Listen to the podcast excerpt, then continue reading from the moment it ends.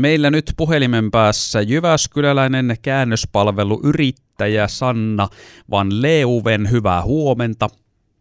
Huomenta. Ja hei, ennen kaikkea erinomaista kansainvälistä kääntäjien päivää. Mitenkäs meinasit juhlistaa nyt merkkipäivää omalla alalla? Kiitos, kiitos. Tosi hienoa, että meillä on tämmöinen merkkipäivä. Mulla menee tietysti töiden parissa ja lähinnä sillä, että olen onnellinen, että mä saan tätä mun toiveammattia harjoittaa ja olla tässä työssä, mitä mä oon aina halunnut tehdä. Ja hyvä, että meitä muistetaan edes yhtenä päivänä vuodessa, kun kääntäjä on hän näkymätön henkilö. Että meidät huomataan vasta, kun käännöksessä on joku moka, tai sitten sit ei ole, että se on kääntänyt joku Google-kääntäjä meidän puolesta. Toi oli, hei, tuossa tota, oli monta hyvää pointtia nyt heti alkuun. Ö, tartutaan nyt tähän, että kun saat tehdä unelma-ammattiasi, niin siis Sanna Van Leuven, otko sä jo lapsena halunnut toisin sanoen kääntäjäksi? No aika pienenä jo, että kun koulussa joskus kolmannella luokalla alettiin lukea englantia, niin mä sitten sain käsiini seuraavan vuoden kamalan vaikean neljännen luokan englannin kirjan ja rupesin siitä jo kääntämään itselleni vihkoon ensimmäistä kappaletta.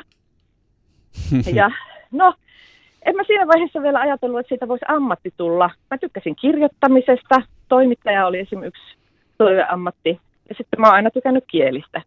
Joskus lukiossa mä tajusin, että hei, nehän voisi yhdistää. Ja sitten mä hain opiskelemaan tuonne Savonlinnan käänteen koulutuslaitokseen, jota ei enää valitettavasti edes ole.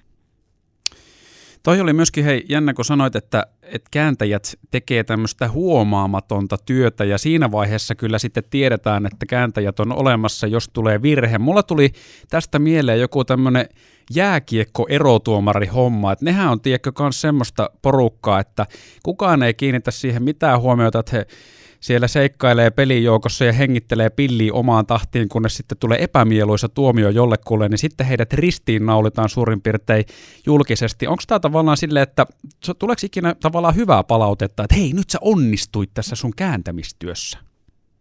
Kyllä sitäkin onneksi tulee. Ja tuolla somessa esimerkiksi, vaikka Instassa, on huomannut, että jotka sinne kirjoista laittaa, niin monesti tulee hashtag kiitos kääntäjälle.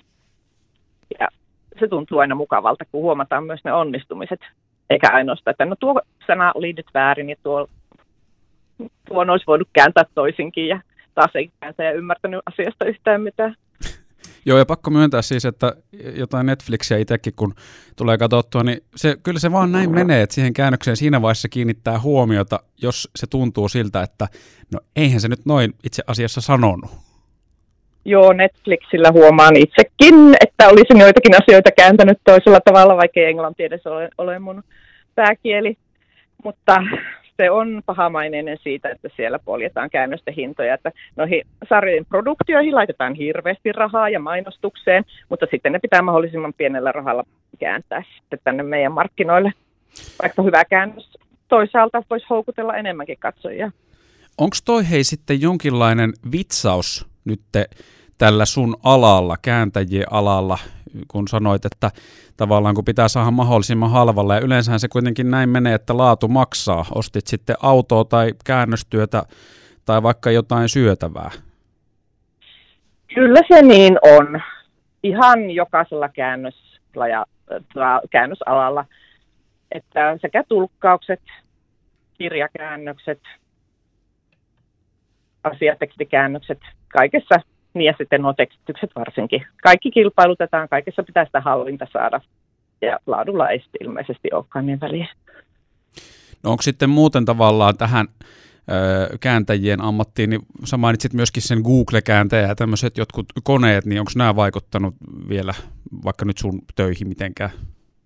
No just tällä viikolla tuli jostain Itäblokkitoimistosta kysely, että voisinko jotain, oliko ne nyt kosmetiikkamainoksia, että niin kuin tämmöistä jälkieditointia, että koneella käännettyä tekstiä sitten muokata. Mutta eihän se suomeksi onnistu. Että siinä on isompi työ melkein sen muokkaamisessa kuin itse kääntämisessä. Että mä en ainakaan lähde siihen, siihen tuota, jälkieditointiin, mutta valitettavasti sitä jo yritetään ja sitä esiintyy. Sanna, kun sä nyt teet omaa työtäsi kääntäjänä, niin pääsetkö sä valitsemaan teoksia sillä perusteella, että mikä itselle on mieluista, vaikka että mä haluaisin lukea ton kirjan, niin käännänpä sen ja teen samalla työtä? No, se menee nyt sille, että yleisesti sillä käännöksellä pitää olla kustantaja, että muutenhan sä teet oikeastaan ilmastotyötä. Et jotkut kollegat on perustaneet omia pienkustantamoita.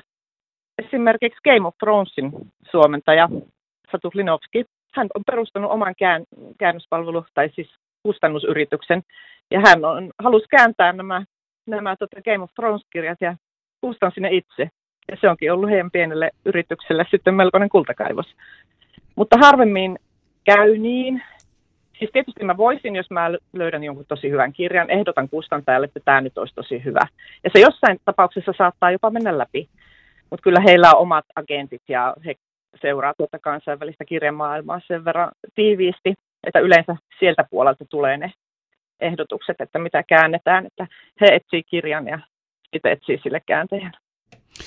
Mainitsit Game of Thronesin, todella suosittu kirjasarja ja siitä sitten tehtiin yksi suosituimmista televisiosarjoista puolestaan ikinä. Harry Potter on myöskin semmoinen, mikä on sekä kirjojen että elokuvien merkeissä paljon käännöstöiden yhteydessä ollut esillä, niin onko nämä tavallaan, sä sit sanoit, että Game of Thrones oli kultakaivos kääntäjälle, jos mietitään teidän alaa, niin onko nämä semmoisia tavallaan niin kuin, suuria saavutuksia, mihin kääntäjä voi ikään kuin yltää, että pääsee kääntämään jotain tämmöistä, mistä tulee sitten jotenkin historiallisesti merkittävä teos?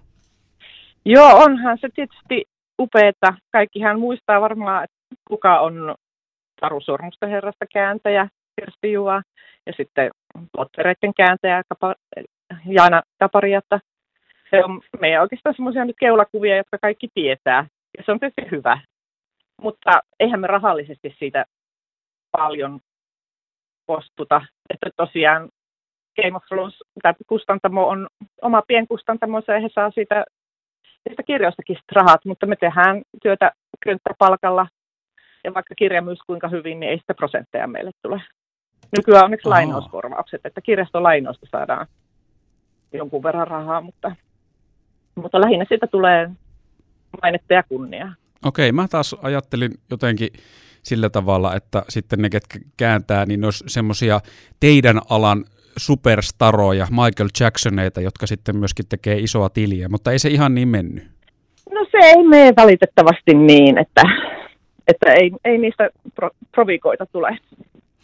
No mitäs hei muuten sä sitten ajattelet, kun toi Harry Potter tuli mainittua ja sehän on siinä mielessä käännöstyönä ollut varmaan sangen kiintoisa sille tekijälleen, että kun alun perin siinä englanninkielisessäkin teoksessa on semmoisia sanoja, joita ei ole ollut olemassakaan, ja sitten kun on käännetty, niin on pitänyt keksiä suomenkielisiä sanoja ja vastineita näille, niin mitä sä ajattelet kollegan työstä? kollegalla on varmasti ollut todella hauskaa, se on ollut todella vaativaa työtä. Tietysti kun tulee joku ihmeellinen sana eteen, täytyy ensin tietää, että onko se kielestä yleisesti olemassa oleva sana vai onko se kirjailija keksinyt omasta päästään. Ja voi ruveta tietysti kehittelemään niitä käännöksiäkin samalla lailla omasta päästään. Pattereissa mua häiritsee ehkä eniten se, että osa nimistä on käännetty ja osa ei. Että esimerkiksi nämä Harry Potter päähenkilön nimistä hän ei ole suomennettu eikä kotoutettu millään lailla – mutta sitten siellä näitä muita velhohjanoita henkilöitä on, joiden nimet on käännetty. Et mä olisin ehkä itse mennyt siihen, että jätän nimet englanniksi ja sitten paikan nimissä lähden sitten käyttämään enemmän luovuttajan mielikuvitusta. Kiinnostavaa. En olisi koskaan tämmöistä ajatellutkaan, mutta joo, se on jännä, kun tavallaan ammattilaisena jotain asiaa tutkailee, niin siihen on sitten erilainen näkemys kuin mikä on välttämättä tavan tallaajalla. Mutta hei, kääntäjä Sannavan Leuven, ihan mahtavaa, kun pääsit liittymään Radio Keskisuomalaisen lähetykseen mukaan. Tänään on tosiaan kansainvälinen kääntäjien päivä, niin hyvää juhlapäivää. Kiitos, kiitos. Samoin kaikille kuuntelijoille ja lukijoille.